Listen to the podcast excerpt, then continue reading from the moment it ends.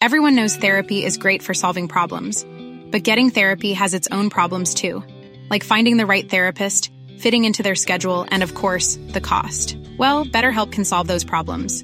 It's totally online and built around your schedule. It's surprisingly affordable too. Connect with a credentialed therapist by phone, video, or online chat, all from the comfort of your home. Visit betterhelp.com to learn more and save 10% on your first month. That's BetterHelp H E L P. Napoles convicted anew on malversation of public funds. Pork barrel scam mastermind Janet Lim Napoles is once again convicted by the Sandiganbayan for another case involving the malversation of public funds.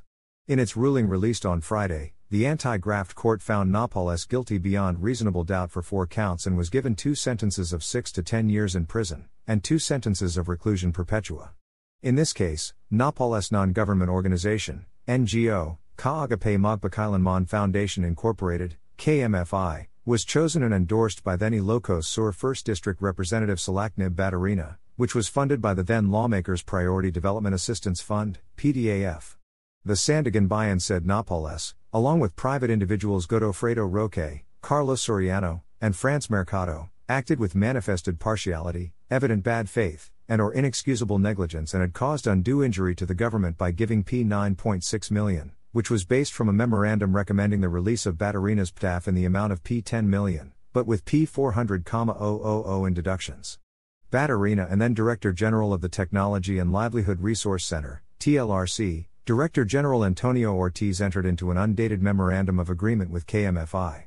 Baterina had also chosen and endorsed the Philippine Social Development Foundation Incorporated, STFI, which was also operated by Napoles, and gave them the same amount of money.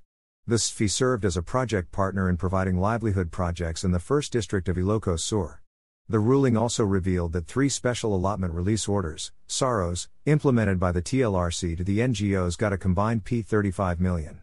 The KMFI, in two SAROs, received P25 million, P10 million to one SARO, P15 million to another SARO, while another P10 million was given to the STFI.